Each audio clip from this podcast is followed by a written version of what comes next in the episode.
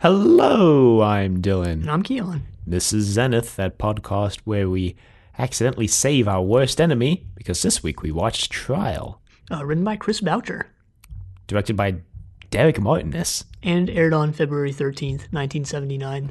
Right, I believe coming right at the tail end of Armageddon Factor. I think Armageddon Factor has finished at this point, so I think we might be into the interseason years uh, year now. Sure, yeah, I'm glad you keep remembering to mention what Doctor Who story was airing at the time of the episode's airing because I completely forget that we even do that every single week. Well, that's okay. But uh, since it's my last opportunity to mention it, I'll just say, you know, go do yourself a favor, watch Armageddon Factors. Or my do yourself favorite a Doctor favor Who story and ever. And take your copy of Armageddon Factor and run it over with your car, and then throw it into your fireplace. You'll get a lot more enjoyment out of that than you will out of the story itself. So, anyway, this story begins with the story begins with just people walking Just through two- a corridor. Yeah, there's these two guards in a nondescript corridor guarding a room, and these are some of the worst actors on Blake Seven ever. Just in the entire, basically year, year and a month that this show's been on, or since its first airing. At this point, these actors are really bad. Mm-hmm. So And what's his name wasn't even that bad later on, but in this scene, he was just sort of grating. right, I don't remember his name honestly. the two guards. the one guard who I think they both had a name, but one of them comes back later. He goes to Travis's cell a little bit later. Oh, Yeah, I don't remember his it was name. the same guy. And then the, so these two guys show up, and uh, I'm gonna look up their name because they actually showed up before, apparently. Oh yeah, the names of the guards are Par and Lie, Yeah, and we get which one's uh. Rontane and Bercol who come together. Who haven't who we saw? Uh, I think in episode one. No, just seek, locate, destroy, according to the wiki anyway. Uh, according okay. to and according to uh, their IMDb pages. All right, yeah. So they they'd appeared before. I and I knew that they had appeared Yeah. before when when I saw them. yeah, they uh they have a lot bigger role in this. They're like really snarky and make a lot of side comments at the trial, and I was like. These remind me of those two Muppets. What were their names? I had to go look them up. They were Statler and Waldorf, the two Muppets who just heckle Fozzie Bear in his comedy routine every time he's on stage, and heckle everybody else on stage too. So Oh yeah, I forgot to mention we start with this shot of where these people are and sort of this circular space station. I was like, is that Space City? Oh, I was like, is that the wheel in space from the wheel in space? Doctor Who episode or story. The one that introduced Zoe of all people. yeah. Yeah. So Rontane and Bercol are admitted, and then there's this General Samor, I think was his name, Right. We also gets admitted. we find out through the dialogue that a trial is going on, and that's why all these people are here. We don't know whose trial it is yet. Yet. But you find out in Pretty- two minutes two because minutes. we cut to Servalan talking with this lady who is defense apparently the defense attorney, and she's like, make sure Travis loses. I was like, oh great, so it's Travis's trial. They really court-martialed him at last, and which makes, I mean, this makes sense, right? Because Servalan was basically the only thing stopping Travis from being either imprisoned or court-martialed or put on trial, basically. right, and after last week. After last week, Servalan's basically done with Travis. So, Uh, but at the same time, I was not really okay with having this come right off the heels of Pressure Point. really? I didn't want another Servalan and Travis episode. Uh, see, I was okay with it because I thought, in my mind, if we're gonna get repercussions from Pressure Point, because this this story, this story makes no sense if you haven't watched Pressure Point. I feel like this is the first episode truly so far that you cannot watch alone, standalone. You have to have watched Pressure Point to understand what's going on. You might be able to say the same thing for the way back in Spacefall, but to to, less, to a lesser extent, and uh, Red- uh, Deliverance and Orac, Kind of, but kind, but to a lesser, yeah, to a lesser extent.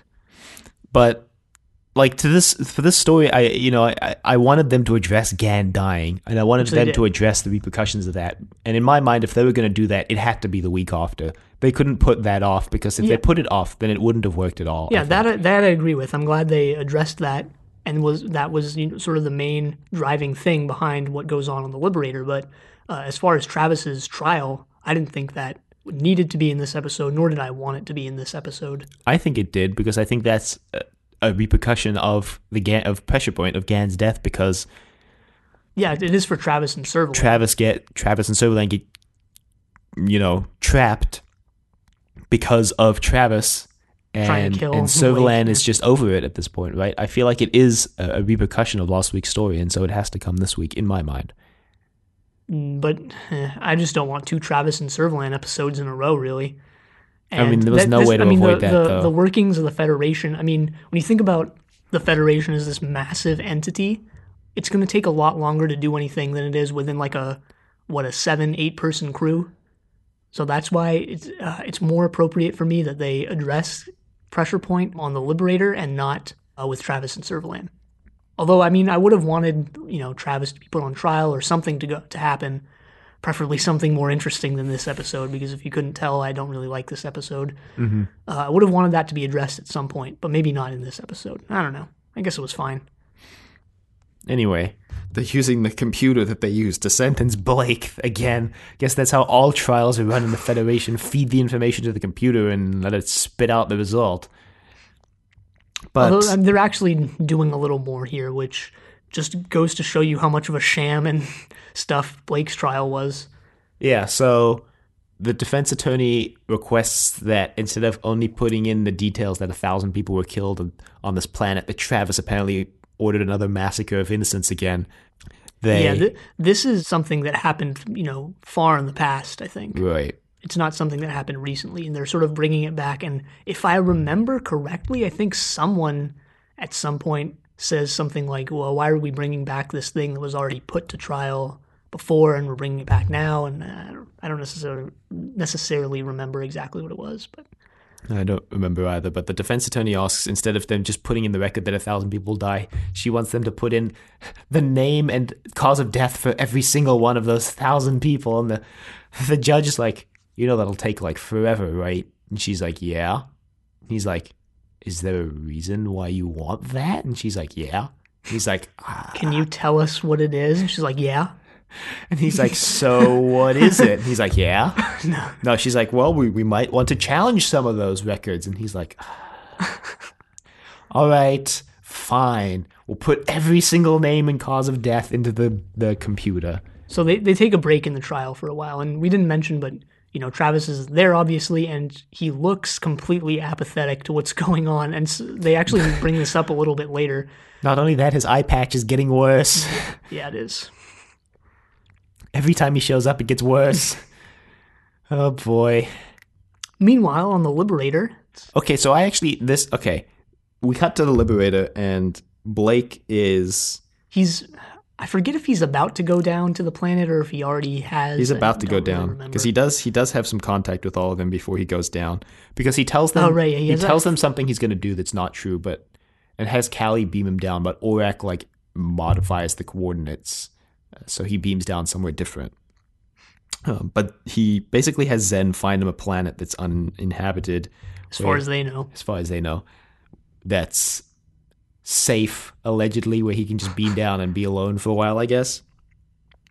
But um in this scene there's like avon has some snappy dialogue with everyone but like i actually really had a problem with his dialogue in this one and it wasn't the dialogue itself that was the problem. It was the fact that when paul Darrow delivers these lines he delivers them immediately as soon as people finish talking. He basically actually almost runs over people's lines with his lines. I'm like, no one in real life would come up with these snappy lines and say them that quickly, right? And it like really bothered me because it like really pointed out the fact that this was Paul Darrow acting as Avon and not Avon himself.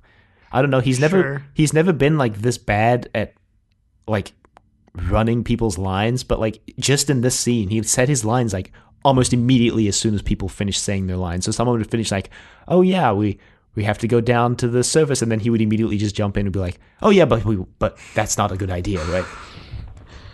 I don't know. it Yeah, just like I really bothered me. I didn't necessarily notice that. I mean, I've had a problem with Paul, the way Paul Darrow delivers lines, basically since even it's it's not a major problem for me, but I don't like how he takes a really he. I mean, maybe in the scene he steps on people's lines, but typically he takes a long time to deliver his lines. He like really draws out his own lines. Mm-hmm. I mean, and, And maybe that's something that actors tend to do, you know, if if they want more. I mean, and maybe Derek Time. Martinus is that his name, the director of Yeah, this story, yeah, it was. was like, "Yo, Paul, you're gonna have to speed it up. And Paul was just like, okay, I can speed up my lines, and just started like stepping on the ends of people's lines. I don't know. I don't know. I was just bothered that he was saying them so quickly because it like really took me out of the moment because it it doesn't feel natural like at all. Sure. Not to say the dialogue in this show is like really natural and that anybody It would, doesn't, it doesn't have to be. I mean, and it doesn't have to be, but like you would want the delivery at least to feel somewhat natural, like they're actually having a conversation, right? Like, and I mean, I mean, typically the acting on Blake Seven is pretty great. mhm. Especially, I mean, I know we keep bringing up the Doctor Who uh, comparison, but especially compared to Doctor Who at this time. I mean, we mentioned Well, Armageddon Doctor Who- Factor. That one Doctor had Who- Drax. Doctor Who right now is being carried by Tom Baker's apathy about acting, which somehow comes off as really good acting. and, and, being carried and by Mary Tamm. and well, Mary Tamm, who who leaves the show now, is gonna be is gonna be carried by Lalla Ward, basically actually caring about the show. It's carried by Tom Baker, playing Tom Baker. I mean, yeah, it, it really is though. Anyway, Blake, well, so Cally and the crew are like all really suspicious about this, and Gotta not to jump in. I guess I am jumping in. Gotta rewatch that Tom Baker Rasputin movie. oh boy, Really want to rewatch that because that's also just Tom Baker playing Tom Baker. I does think. Tom Baker play anything except Tom Baker ever? yeah, I guess he's just one of those actors that just plays himself. Anyway, So they they're all like wondering what to do, and Jenna's like he might have betrayed us, and Cally's like I don't think so. Cally's like really loyal to Blake. Avon's like, well, guess we'll never know. yeah. At this point, uh, even Vila and Jenna are questioning what Blake's doing. Right. If he, because they kind of think he's just gonna ditch them. And Avon's like, "Well, I hope he does, because that means the Liberator's mine." Everyone else is like, hang on, Avon. I think you mean ours. Yeah. Vila's like, man, I miss Gan. and they're like, why? I think Vila is the first one to actually they they sort of hint at Gan's death and things like that. I think Vila is the first one to be like, "Man, I wish Gan was here." And they're like, what? And he's like, he was straightforward and to the point and he trusted everybody. And they're like, yeah. And they got him killed. And Vila's like, wow, you didn't have to be so mean about it. And uh, I don't know if we want to add this as necessarily a segment or anything, but uh, maybe we should start uh, sort of thinking about a WWGD moment. You know, What, would Gan, do? No, because I don't miss Gan that much to care about that. I actually miss Gan a lot. This episode made me miss Gan a lot, but at the same time, I don't want to start a sort of segment or or have that be a regular recurring thing because what Gan would do is sort of not have any lines, or be off screen and uh, contribute Or something do something totally really, or do something really inconsistent with his character from week to week. I mean, that that's the thing. That segment would just be us coming up with something funny we think Gan would Yeah. do, and not actually talking about what Gan would do. Because can we really nail down what Gan would do with his super inconsistent characterization? No, no, yeah. I mean, there are plenty of reasons why I don't want to have that be an actual thing that we talk about, but it's just something interesting to think about it. You know, maybe at some point. Yeah. Well, Maybe Gan would be in, in, in another room off learning whatever he was learning. Still want to know. Well, they eventually ask if Blake left a video message, and the the start of the video message is Blake going, "Man, I really didn't know if you guys were going to care enough to ask if there was a video message." But Blake basically explains that he dangerous gamed himself. he explains how he messed with the coordinates or whatever, so that they're- would never be able to rendezvous with him or track him or even know where he is on this planet. First of all, and then he says, "I think if I remember correctly, that because he, you know, let everyone down, because he let Gan die." And because he thinks it's totally his fault, which is basically true, that he is uh, testing himself or something like that. He wants to go down to this space. planet and he wants everyone to decide. He wants both himself and everyone else to be able to decide if they want to continue on doing what they've been doing. And Mm-hmm. if they don't meet up at the rendezvous point, well, nobody can blame them because, you know, yeah, it's been messed with. right. He just says we we don't need to think ill of each other. Maybe the the scanner just malfunctioned. Right. So So they, uh, so I mean, this was pretty cool in my opinion. Not that what happens next is really all that interesting, but I, I like this sort of setup where Blake goes off by himself and he has to think about it, and then the rest of them are left on the I mean, the Liberator crew. they have to deliberate or Oh, what's Jesus going on. Christ. It feels like Saw. It feels like Blake's like, you guys want to play a game? You guys have to decide if you want to continue with me or without me. we're going to rendezvous in five hours. And, but I mean, there's also the thing at the end, which makes it even more interesting, where you makes you think like, is Blake even being genuine? Is he even being sincere about this, or is this just all part of his plan to for them to? Because uh, spoiler, at the end, they do all agree, even Avon, to continue on with Blake. So Well, when the video message is on, Avon says something like Blake has a has a special skill for leading and you all have a special skill for being led. and Vila's like, "What's that supposed to mean?" I think someone tells Avon that he's also being led, And and he like, like, plays it off somehow. he's like, "No, I follow. I don't I don't get led, I follow." Something like that. Meanwhile, Mm. I mean, on- he is just waiting for his opportunity to either take the treasure or take the liberator. Or, Yeah, he says like we have an opportunity to go get rich, and I'm like, you're already rich. You have that treasure room that we never see. I think he meant, means apply his riches. Because I mean, that was why that's why he's a criminal in the first place. He wanted to get rich.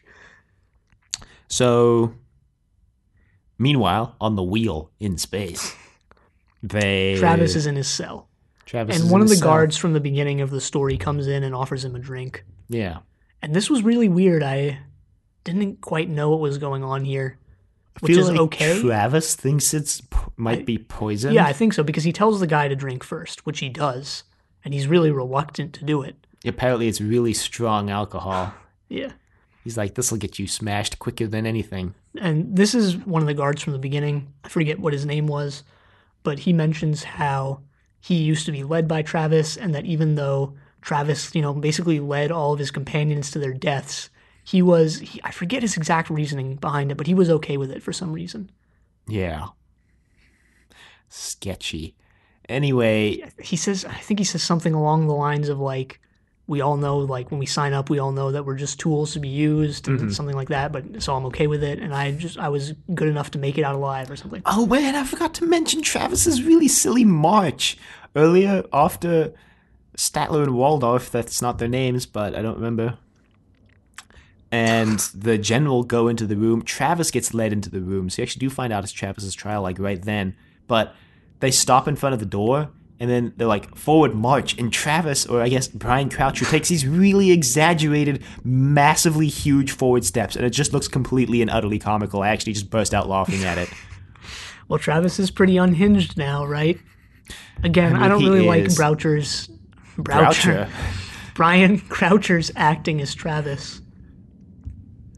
Just really, I don't care for it, and I, you know, kind of wish uh, Stephen Greif just played Travis for the entire run of the show. Yeah, well, when you want to go on to bigger and better things, you gotta fly now. Sure. Or when you want to go on to bigger and better things, gotta have your character killed off so you can go back to stage acting. We're referencing Gan. yeah.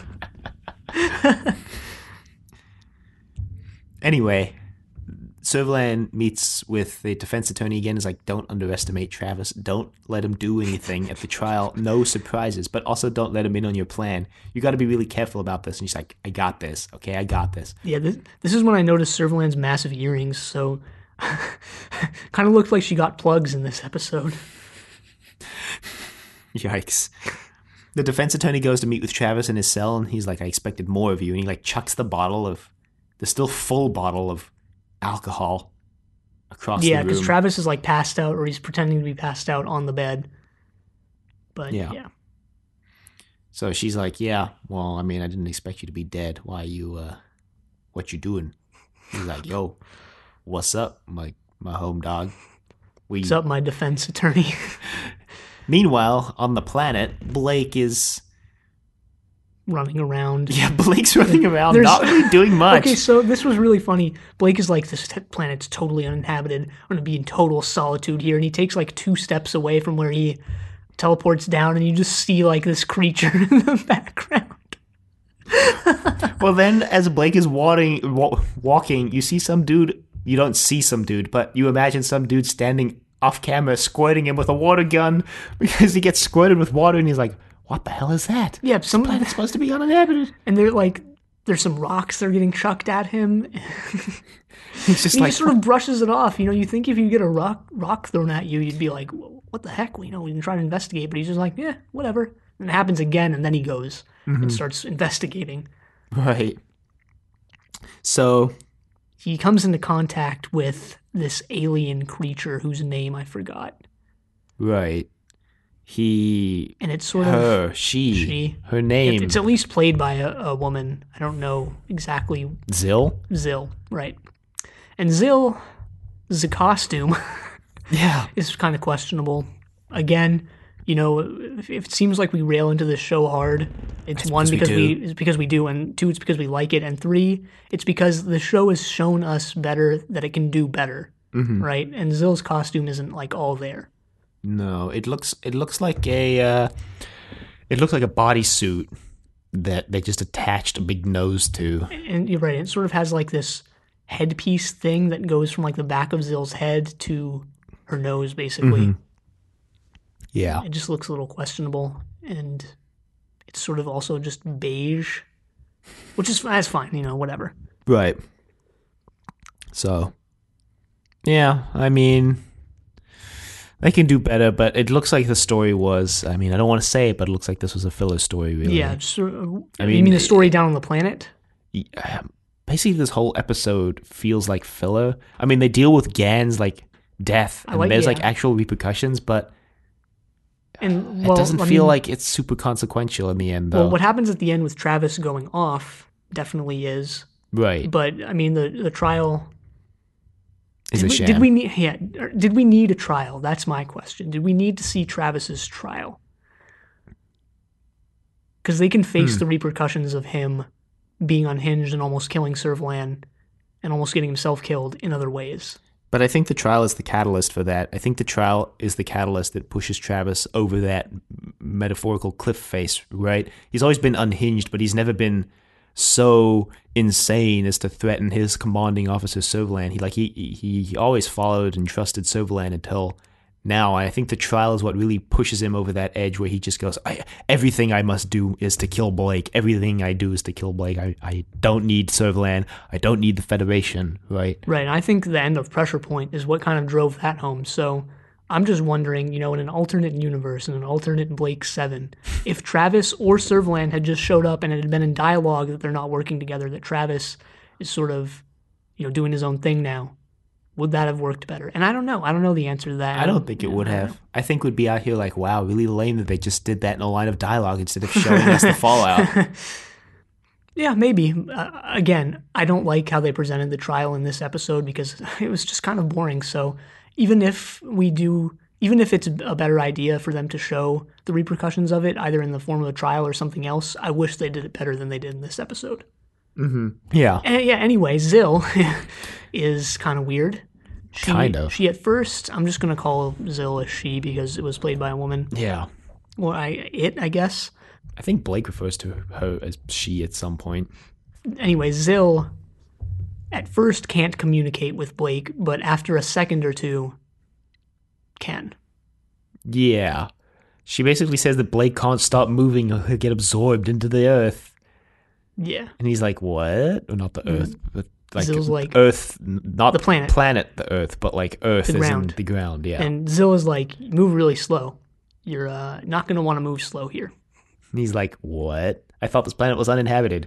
Meanwhile, on the Liberator, they're like scanning the planet. They like set up a search pattern to look for Blake, or the actually for the for the beacon. Yeah.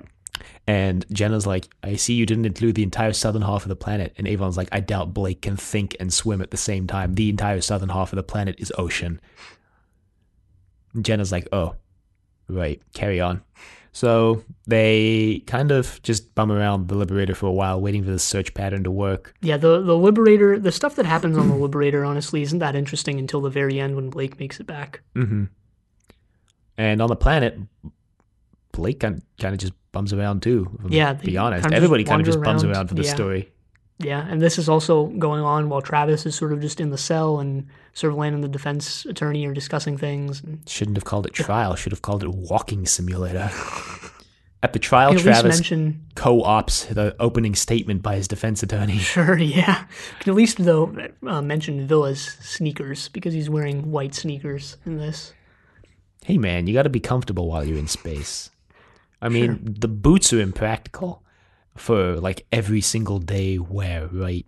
Boots get like really uncomfortable after a while. Can you imagine wearing them every single day? Your feet are going to be really calloused up.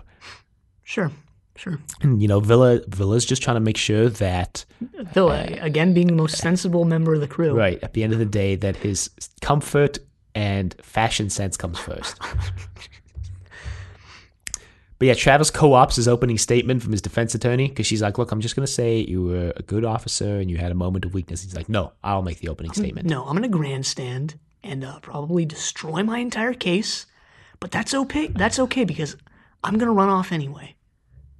Well, he doesn't know he's gonna run off. That's mean, a he- that's sheer luck, if we're being honest. He might have. I feel like he, because of his uh, sort of apathy to what's going on around him, you know, maybe he's thinking like, all right, my first chance, I'm going to bolt.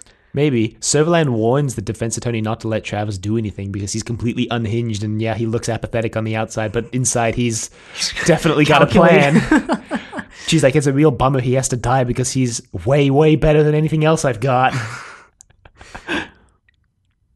so So Travis basically pins his crimes on the Federation. yeah, he just says that he was trained to kill and that because of that, killing only came naturally to him, which is a really flimsy argument when you think about it, but I mean, it's true that the Federation training people to kill is not like a great thing. Yeah, but that doesn't excuse No, no. Travis's actions. And like the judge says later, he's like, "Yeah, we train people to kill, but we don't train people to kill innocents." Right.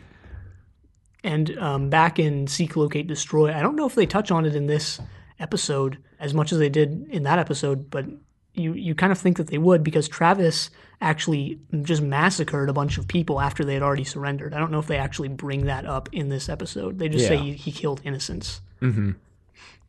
I mean, it might be related, Yeah. a related uh, incident. My favorite part of the trial scenes are after the take the recess the first time. Rontane and Bercol have a lot of snarky dialogue about what's going on in the trial, like.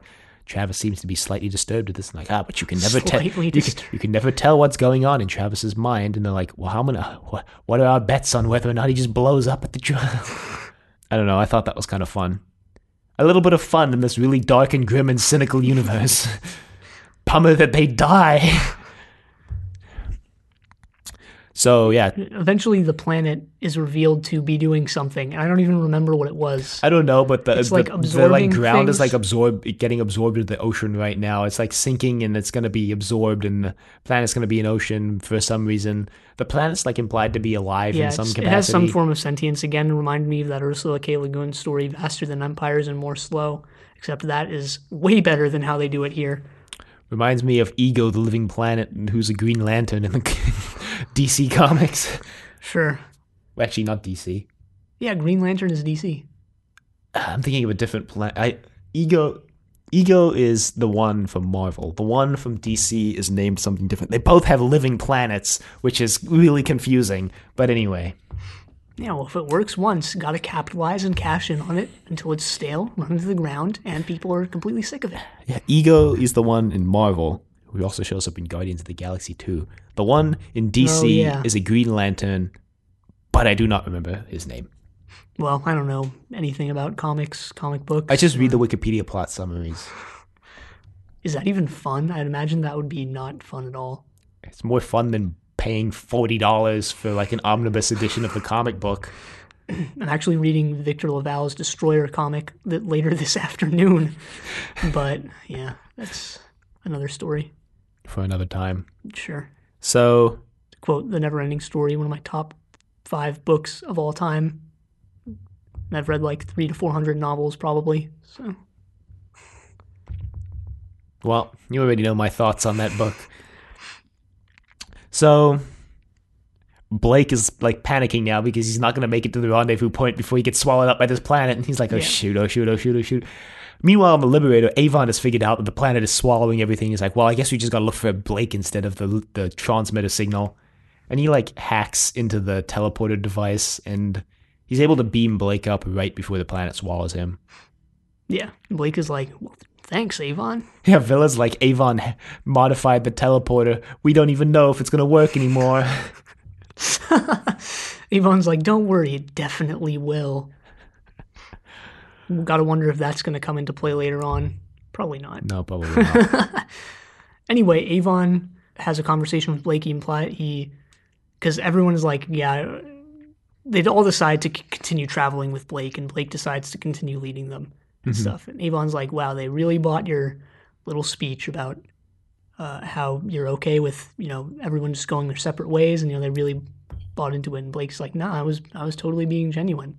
Yeah, and Avon's like, one more death will do it, and they'll all leave you. And Blake's like, you better watch your back then. It would be really ironic if it was you. Yeah, I, I like And Avon just doesn't even respond to this. He's just so flabbergasted, he has no response. I think it's just not even a good comeback, so he doesn't even have to honor it with a response. I mean, I think it's a good comeback because clearly what Avon's saying is if somebody else dies, then Avon can make up with the Liberator and everyone will leave Blake. yeah, And Blake's saying, like, well, then Well, it would really not- suck if you're the one who's dead then Yeah, because everyone will leave me and you won't have the Liberator. yeah. I just like how they actually brought up how Blake could just be completely lying about all of this. I just like how they brought up how Blake can just kill Avon in his sleep and. Uh, Everybody could kill everyone in their sleep. I don't think you realize how much trust is actually like at play on this ship right now. Yeah, yeah. So And Cally's probably still pitting them all against each other telepathically. what? You don't remember that theory we had from a couple Oh, weeks yeah. ago?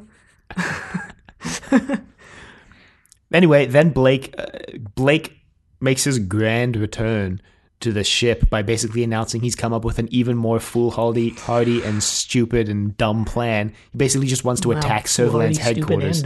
He basically wants to just attack Servalan's headquarters right now. And everyone's like, okay, Yeah, he gives some total garbage reason as to why this is a good idea. I forget what his reasoning was.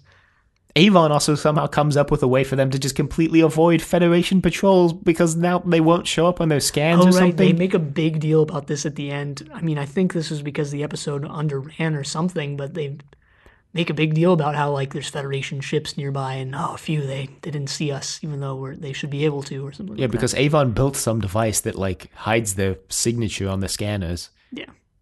which is weird because now you wonder why he didn't do that a year ago. Maybe you didn't know how.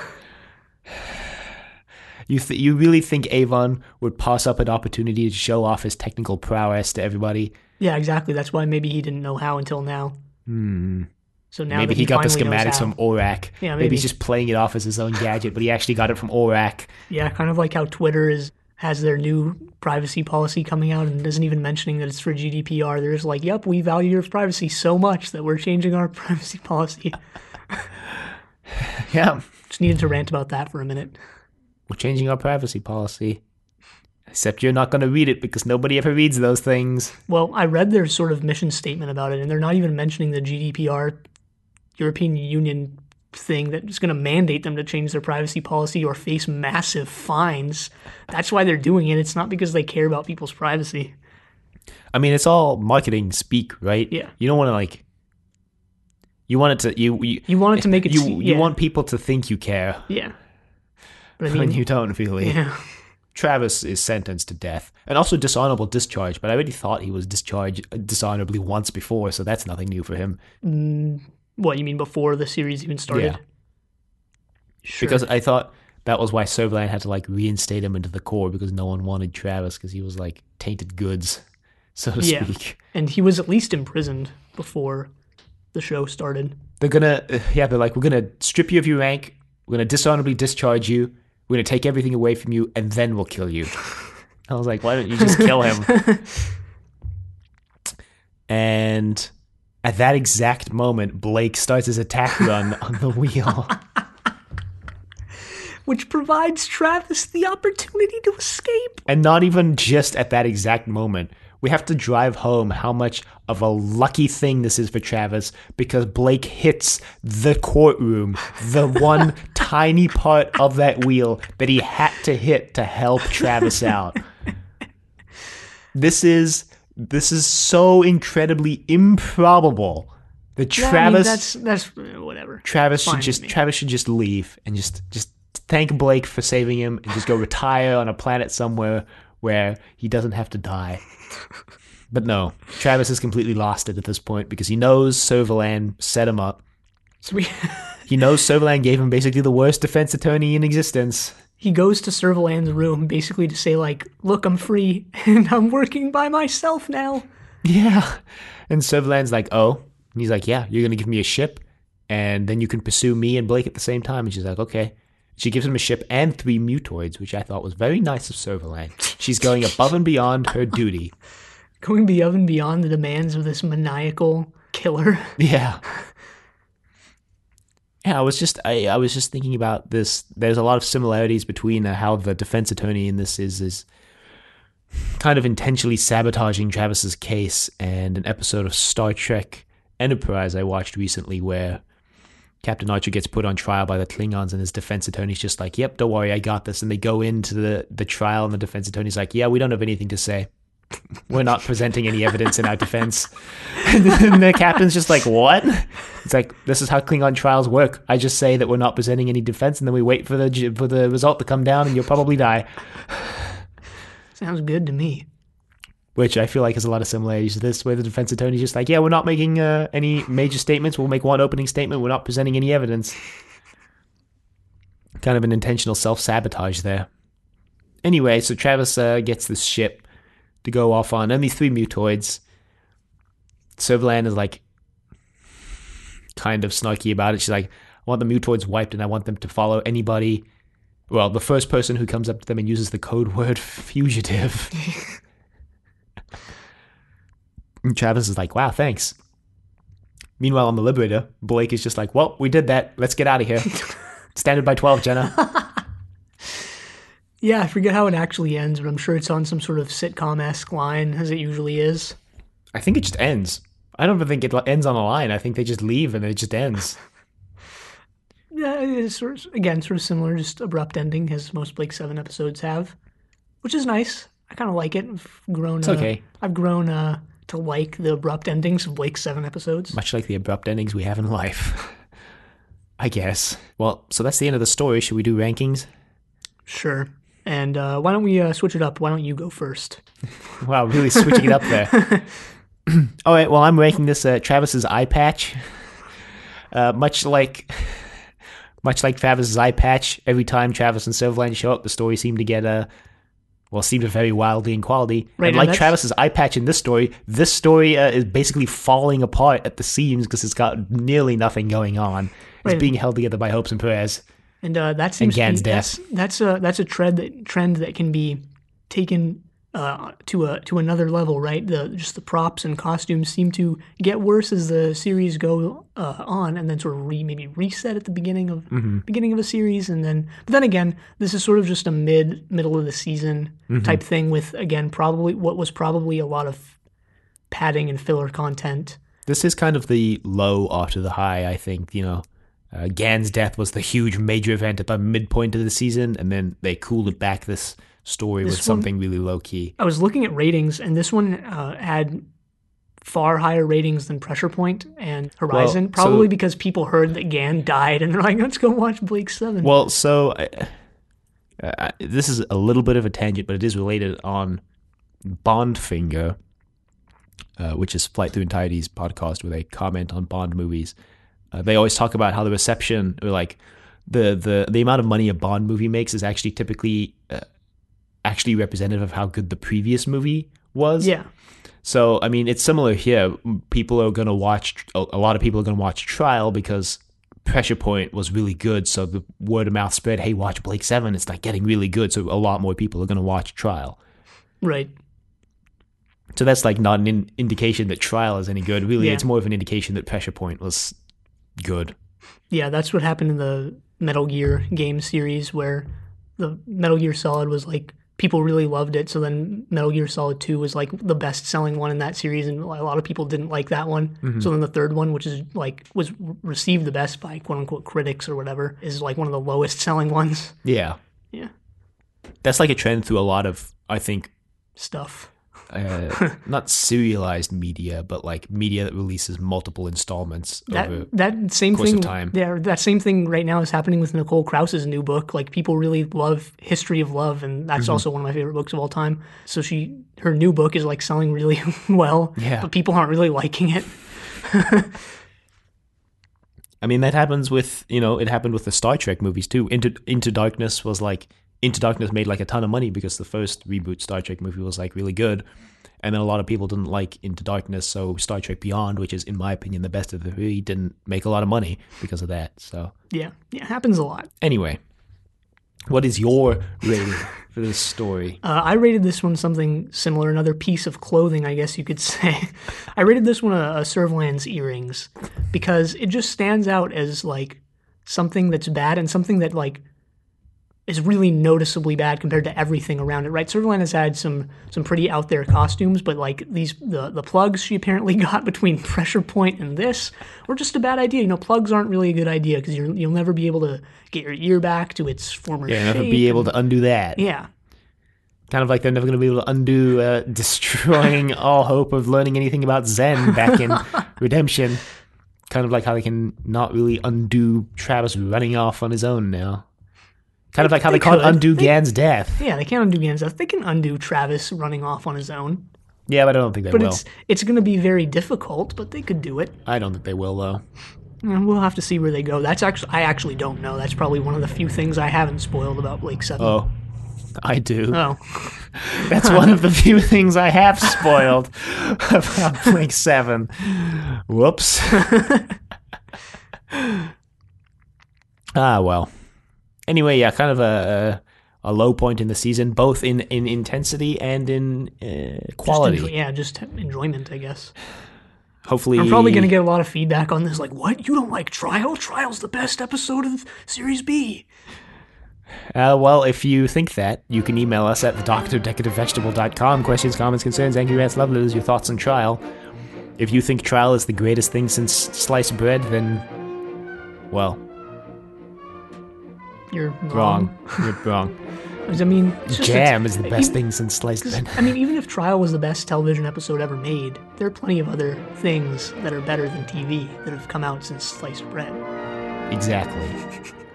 You can find us on Apple Podcasts and Google Play at Zenith, a Blake 7 podcast. You can find us on YouTube at Decorative Vegetable. Be sure to leave a rating if you like the show. Check us on Facebook, Trust Your Doctor. Like us on Facebook. Also check us on Twitter at TYD Podcast and follow us on Twitter.